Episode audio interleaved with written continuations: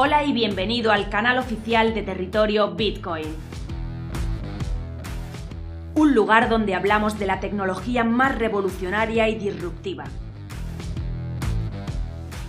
En este programa encontrarás el contenido más relevante del ecosistema del emprendimiento tecnológico en España y Latinoamérica.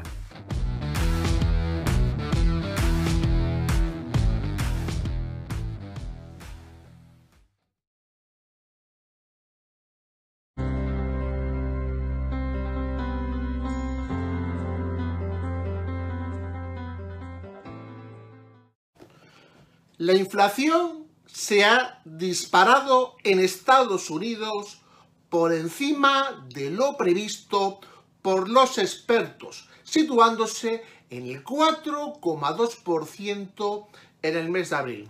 Señores, voy a leeros dos cosas importantísimas, no de cualquier carajote. Estoy hablando de Milton Freeman, el gran premio Nobel de Economía, que ahora más que nunca hay que releer para no cometer los mismos errores que eh, nos enseñó cómo solucionarnos el gran Milton Freeman. Eh, pues lo primero que, hay que decir es definir la inflación. Eh, leo, que no me lo estoy inventando, que estoy leyendo textualmente.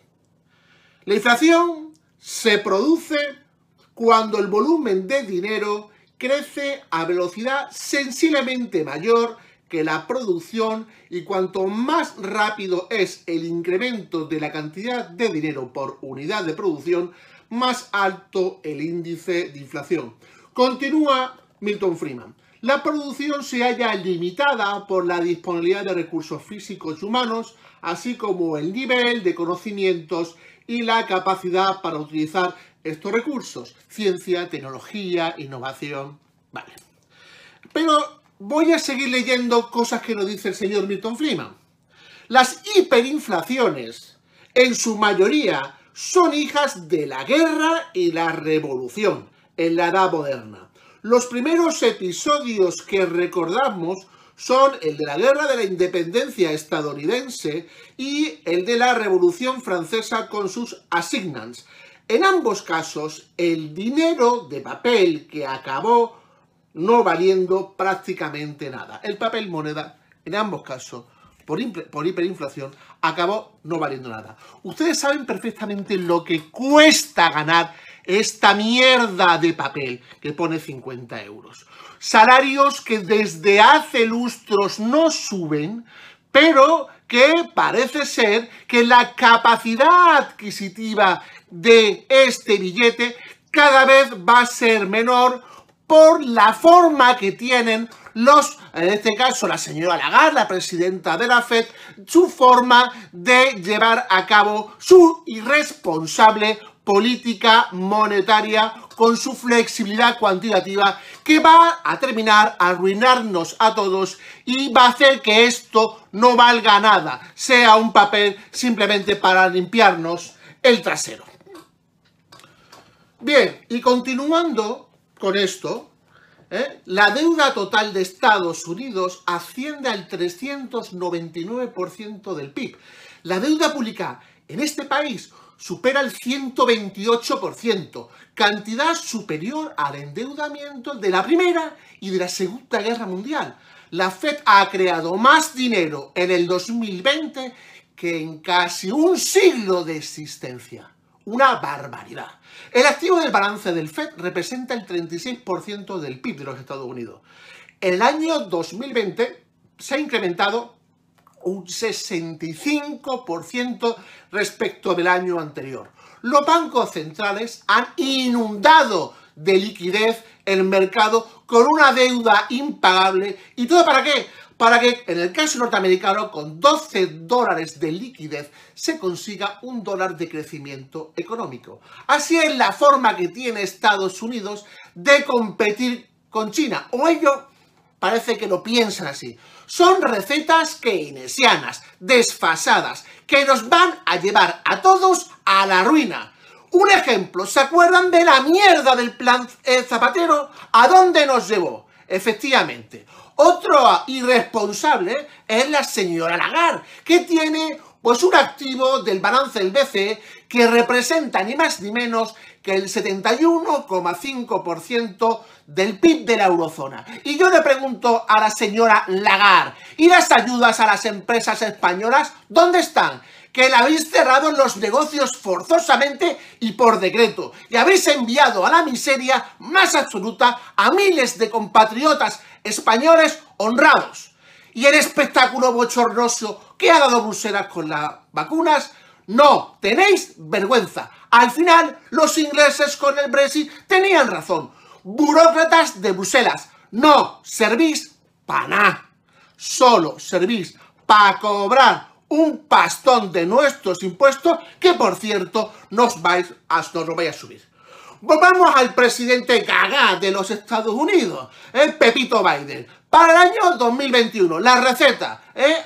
del plan ¿eh? de Zapatero. Eso no es nada con lo que va a ser Pepito. Paquete de rescate, 1,9 billones de dólares. Plan de infraestructuras, 4 billones de dólares. Plan de familias, 1,8 billones de dólares. Total, 7,7 billones de dólares. Casi el 42% del PIB de Estados Unidos. Señores, cuando Ronald Reagan llegó al poder, la deuda pública norteamericana no llegaba al billón de dólares, frente a los 50 que se espera que se alcancen 44 años después, en el año 2025. ¿Y esto qué supone? Supone un crecimiento anual compuesto de nada más y nada menos que del 28%. Bien, Pepe, bien, lo vas a hacer de lujo, ¿eh? no vais a arruinar a todos. Como decíamos al principio, la inflación se ha disparado en Estados Unidos por encima de lo previsto por los expertos, situándose en el 4,2% en el mes de abril. El alza de los precios de energía y unos mayores costes de producción han llevado a que el IPC supere con creces las previsiones del mercado. Durante los últimos 12 meses los precios han crecido en los Estados Unidos un 4,2%. Este es el mayor aumento en 12 meses desde el 4,9% que se registró para el periodo que terminó en septiembre de 2008. El rebote de los precios ha sido drástico. En el mes de marzo se publicó un crecimiento interanual de los precios del 2,6%, un nivel que ya superó el objetivo de la Reserva Federal que se encontraba en el 2% en el largo plazo. Ahora, una inflación impulsada por un incremento de los precios energéticos superiores al 25% interanual ha rebasado todas las expectativas. Según el economista jefe de Oxford Economics, lo peor aún está por llegar. En los próximos meses, los efectos de base en curso, los aumentos de precios derivados de la reapertura de la economía y la transmisión de los precios más altos provocados por los cuellos de botella de la cadena de suministro deberían impulsar una mayor inflación. La subida de la inflación y sus consecuencias están tumbando a los índices de Wall Street. Además, el interés del bono de Estados Unidos a 10 años, a 10 años supera ya el 1,68% y el bono español a 10 años supera el 0,55% de interés. Perdone. Para Commerzbank, la flexibilización de las restricciones relacionadas con el COVID-19 han desencadenado un aumento en la demanda provocando escasez de ciertos suministros y aumentos de precios en varias partes de la economía. Que la inflación repunta de forma permanente dependerá todo, eh, sobre todo de si los costes salariales siguen aumentando de forma moderada o no.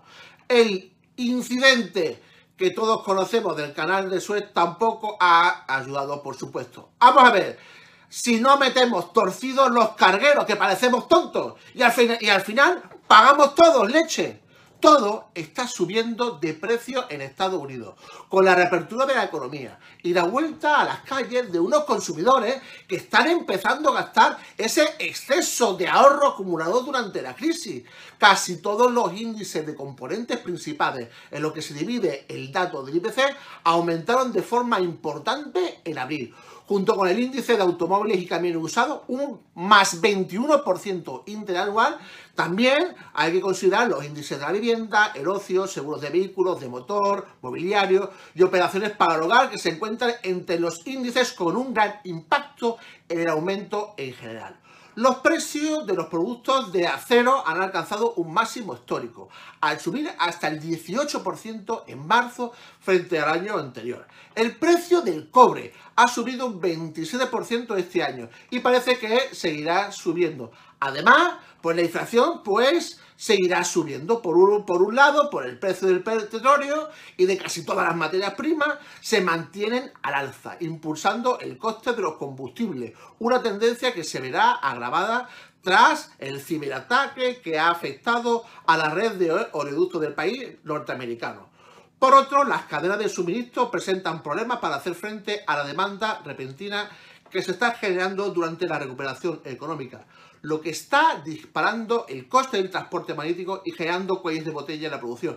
Y, por supuesto, la guerra de los chips. No hay semiconductores. Y tenemos ahí la problemática en Taiwán, en Corea del Sur y en Hong Kong. Y al final todo se reduce a esta guerra que existe entre Estados Unidos y China y que todo vale, ¿eh? si hace falta cargarse al Bitcoin, porque parece ser que Bitcoin puede ser un aliado de China, pues va el tonto de Elon Musk y un día de antes, el día de antes te habla en una encuesta de que una shitcoin, una mierda de moneda para que nos entendamos, se puede pagar los coches y justamente menos de 24 horas después te dice la tontería de, de, de consumo energético por, el protocolo de consenso Proof of Work en el caso de Bitcoin. Cuando metiste 1.500 millones en Bitcoin, ¿no lo sabían mi arma? Pues claro que no sabía. No somos tontos. Entonces, señores, apriétense el cinturón, que los que están al mando del coche eh, no tienen ni idea, o si tienen idea y nos van a llevar a un mal sitio. Atención, cuidado, y no pondrán con nosotros porque la libertad está ante todo.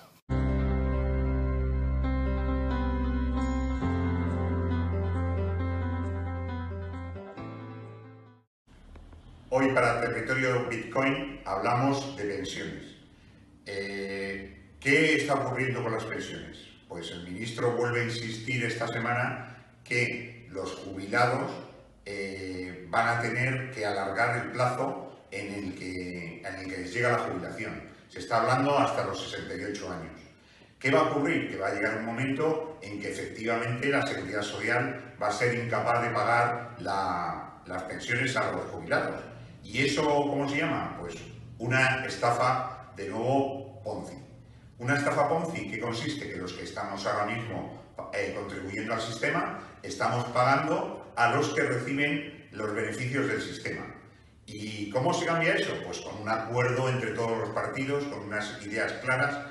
Ahora mismo no hay nadie que tenga una idea clara y, desde luego el ministro sigue dando bandazos de un lado para otro sin acabar de concretar en qué va a consistir los planes de pensiones.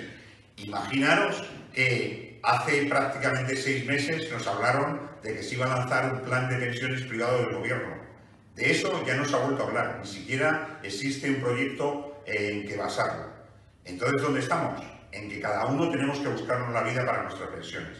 Y buscarnos la vida para nuestras pensiones consiste en una cosa fundamental, en ahorrar. El máximo que podemos ahorrar mensual está en el entorno de los 150 euros. Ahorrar en pensiones 150 euros para un trabajador significa que al final del periodo vas a tener un dinero ahorrado con el que vas a haber obtenido rentabilidad si has elegido bien el fondo de pensiones que has invertido y además vas a tener una capacidad de gasto conforme a este ahorro. ¿Qué recomendamos? Que las personas, los que tienen un trabajo, que tienen capacidad de ahorro, que estamos viendo que la tienen porque tenemos los fondos de inversión en máximos, tenemos los depósitos en máximos, tienen la capacidad fundamental de tener un ligero ahorro en pensiones, que además les da una gran ventaja fiscal que la mayoría de los trabajadores no aprovechan. Insistimos, ahorrar en pensiones y hacerlo con cabeza.